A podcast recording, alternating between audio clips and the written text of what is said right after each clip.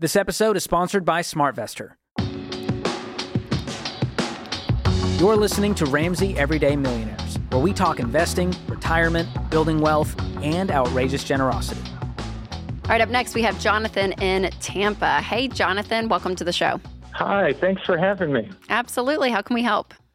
So, my wife and I are longtime Dave Ramsey followers. We completed FPU in 2014, and we're getting into some fun problems, I guess, Woohoo! if I could word it that way. Yeah. Uh, we're on baby steps four, five, and six. Um, we are at a point where we, we owe 120 left on the house.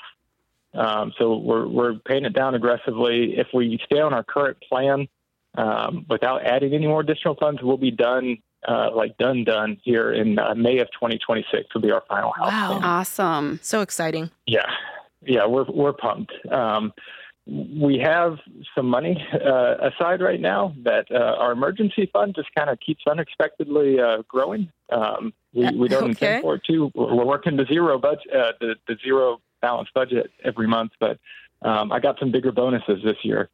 Um, so with this extra money, uh, we could, in theory, pay a lump sum into fully funding our kids' college funds. Mhm. But I feel so close to paying off the house that I, I selfishly want to pay off the house. And I mean, we still have a lot of time with our kids. They're they're six, four, and twelve weeks old. Yeah. Oh, wow. Um, what should we do here?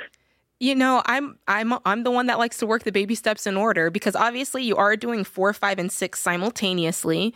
So you know, and it's good that you have the money. You, you're investing the fifteen percent. You know, you don't have to fully Yeah. fund five all at once. You can still put some towards the house. I just don't want you skipping over five to Do go they- to the house. Yeah. Do you have any col- Do you have any savings in the colleges college savings at all right now?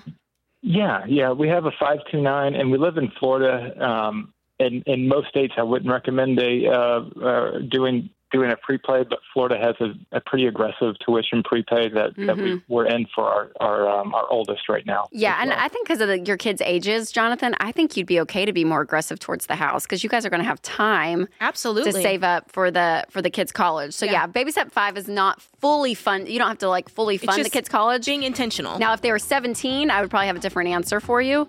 Uh, Okay, but since yeah. they're so little, yeah, I would say you can be more aggressive towards the house. Maybe throw a little in the 529s just to Yeah. keep them going. Keep it going. Uh, but besides that, yeah, I think I think you're doing great, Jonathan. I'm excited for you. May of 2026, we're cheering you on.